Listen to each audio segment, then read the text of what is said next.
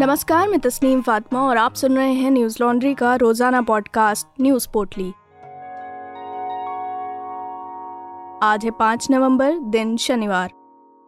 उत्तर प्रदेश के बाहुबली नेता मुख्तार अंसारी के बेटे अब्बास अंसारी को प्रवर्तन निदेशालय यानी ईडी ने शनिवार सुबह गिरफ़्तार कर लिया। ईडी ने अब्बास को कई घंटों तक चली लंबी पूछताछ के बाद गिरफ़्तार किया है।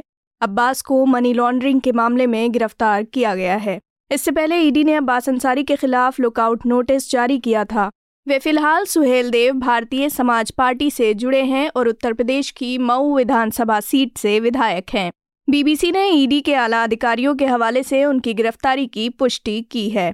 अब्बास अंसारी को ईडी ने अपने प्रयागराज ऑफ़िस में मनी लॉन्ड्रिंग केस के सिलसिले में पूछताछ के लिए बुलाया था। ईडी ने उनसे इस दौरान दो राउंड में नौ घंटे तक लंबी पूछताछ की, जिसके बाद उन्हें गिरफ़्तार कर लिया गया। एनडीटीवी ने ईडी के हवाले से बताया कि अब्बास अंसारी की गिरफ्तारी का मामला उनके खिलाफ दर्ज एक अवैध निर्माण के मामले से जुड़ा है। आरोप है कि उन्होंने गैर कानूनी ढंग से ज़मीन खरीदी और उस पर एक गोदाम बनवाया। ये भी आरोप है कि बाद में इस निर्माण की बुनियाद पर Food Corporation of India, FCI के टेंडर आवंटित किए गए। फ़िलहाल अब्बास अंसारी को पूछताछ के लिए प्रयागराज में ही रखा जाएगा। बीते शुक्रवार को पंजाब के अमृतसर में शिवसेना नेता सुधीर सूरी की गोली मारकर हत्या कर दी गई। वे एक मंदिर के सामने प्रदर्शन कर रहे थे। इसी दौरान एक शख्स ने गोली मारकर उनकी हत्या कर दी। मीडिया रिपोर्ट्स के अनुसार सुधीर सूरी अमृतसर के गोपाल मंदिर के बाहर कूड़े में भगवान की मूर्ति मिलने को लेकर गोपाल मंदिर के बाहर प्रदर्शन कर रहे थे।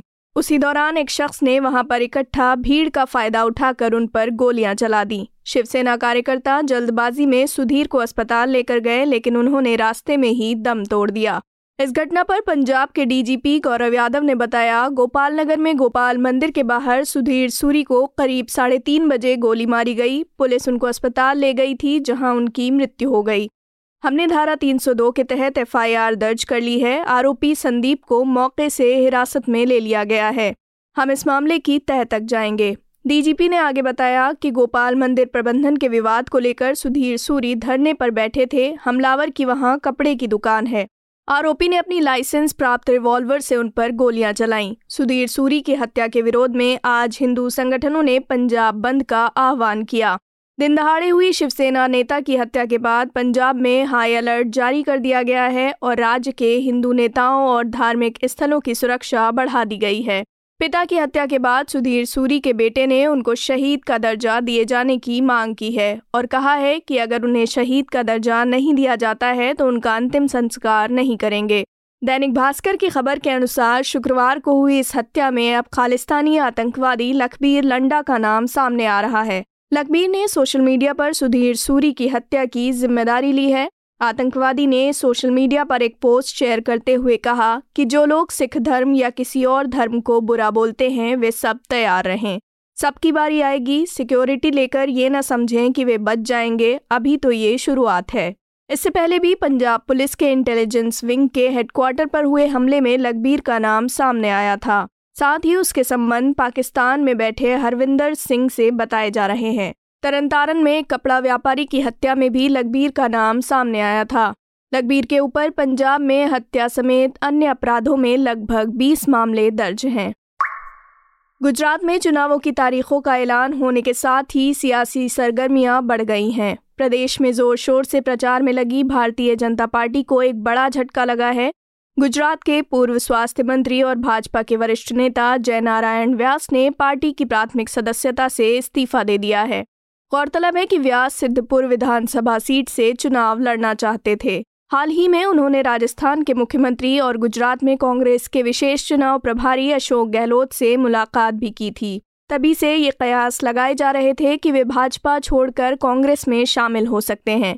वहीं दूसरी ओर आम आदमी पार्टी द्वारा मुख्यमंत्री पद के चेहरे का ऐलान कर दिया गया है। पार्टी ने शुक्रवार को इसदान गढ़वी को गुजरात में मुख्यमंत्री पद का उम्मीदवार घोषित किया।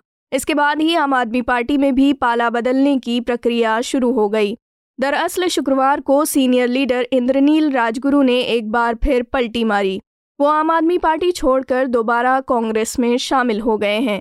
बता दें कि गुजरात में एक सौ बयासी विधानसभा सीटों के लिए दो चरणों में चुनाव होगा। पहले चरण के तहत एक दिसंबर और दूसरे चरण के तहत पाँच दिसंबर को मतदान किया जाएगा। गुजरात में एक सौ बयासी में से तेरह विधानसभा क्षेत्र अनुसूचित जाति के प्रत्याशियों के लिए आरक्षित हैं। साथ ही 27 विधानसभा सीटें अनुसूचित जनजाति के उम्मीदवारों के लिए आरक्षित रखी गई हैं। गुजरात और हिमाचल प्रदेश में साल के अंत तक नई सरकारों के लिए मतदान होने जा रहा है। मतदाताओं के मन में क्या है? क्या आम आदमी पार्टी पर लोग विश्वास कर रहे हैं? क्या हिमाचल प्रदेश सत्ता परिवर्तन का चलन जारी रखेगा? हमारे पत्रकार बसंत, आयुष और शिव नारायण ऐसे ही सवालों के जवाब ढूँढने ग्राउंड पर उतरेंगे। मनीषा और अतुल चौरसिया भी एक इलेक्शन शो की नई किस्त को लेकर उनके साथ शामिल हो रहे हैं। ये शो और ग्राउंड रिपोर्ट्स तभी संभव हैं जब आप हमारा सहयोग करें। हमारे चुनावी कवरेज को फंड करने के लिए तुरंत योगदान दें। न्यूज़ लॉन्ड्री के सेना प्रोजेक्ट को सहयोग देने के लिए Hindi dot Newslaundry dot com पर जाएँ और अपनी पसंद की राशि से हमें समर्थन दें और गर्व से कहें, मेरे खर्च पर आज़ाद हैं खबरें। आज़ाद भारत के पहले मतदाता श्याम शरण नेगी का आज यानी शनिवार को निधन हो गया। वे 105 वर्ष के थे। दिलचस्प बात यह है कि किन्नौर के रहने वाले नेगी ने 2 नवंबर को हिमाचल विधानसभा चुनाव के लिए अपना आखिरी मतदान किया था।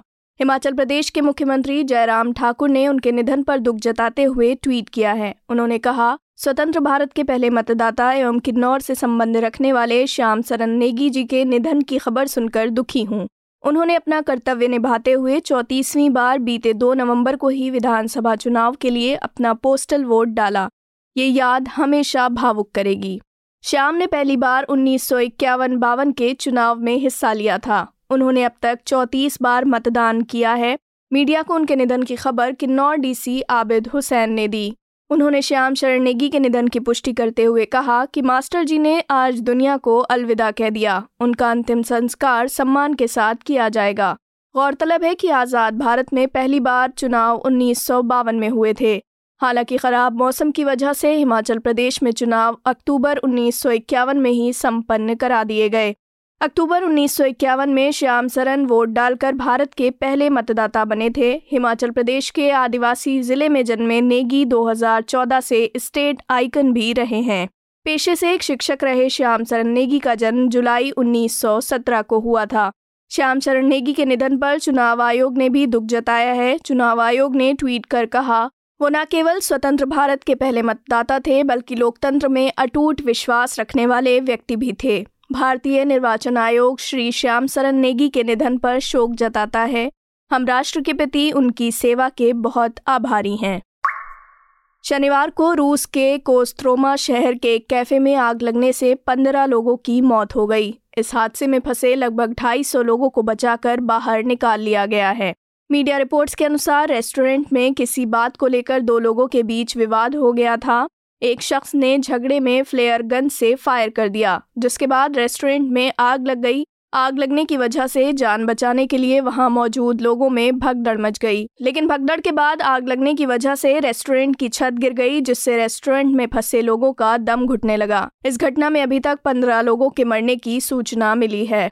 मौके पर पहुँचे राहत बचाव कर्मियों ने 250 लोगों को बचाकर रेस्टोरेंट से निकाला। फ़िलहाल पुलिस इस घटना की जाँच कर रही है और फ्लेयर गन चलाने वाले व्यक्ति की तलाश की जा रही है।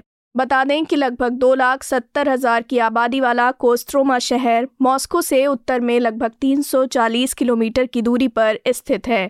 ये पहली बार नहीं है जब रूस में इस तरह की घटना हुई है। इससे पहले भी इसी वर्ष जुलाई में रूस की राजधानी मॉस्को में एक पंद्रह मंजिला इमारत में आग लगने की वजह से आठ लोगों की मौत हो गई थी, जबकि चार लोग बुरी तरीके से घायल हो गए थे। बिल्डिंग में से 200 लोगों को सुरक्षित बाहर निकाला गया था। वहीं 2009 में रूसी शहर पर्म के एक नाइट क्लब में आग लगने की वजह से डेढ़ सौ लोगों की मौत हो गई थी। आज की पोटली में बस इतना ही। अगले सप्ताह लौटेंगे खबरों की नई पोटली के साथ। नमस्कार। न्यूज़ लॉन्ड्री के सभी पॉडकास्ट ट्विटर आई और दूसरे पॉडकास्ट प्लेटफॉर्म पे उपलब्ध हैं। खबरों को विज्ञापन के दबाव से आज़ाद रखें। न्यूज़ लॉन्ड्री को सब्सक्राइब करें।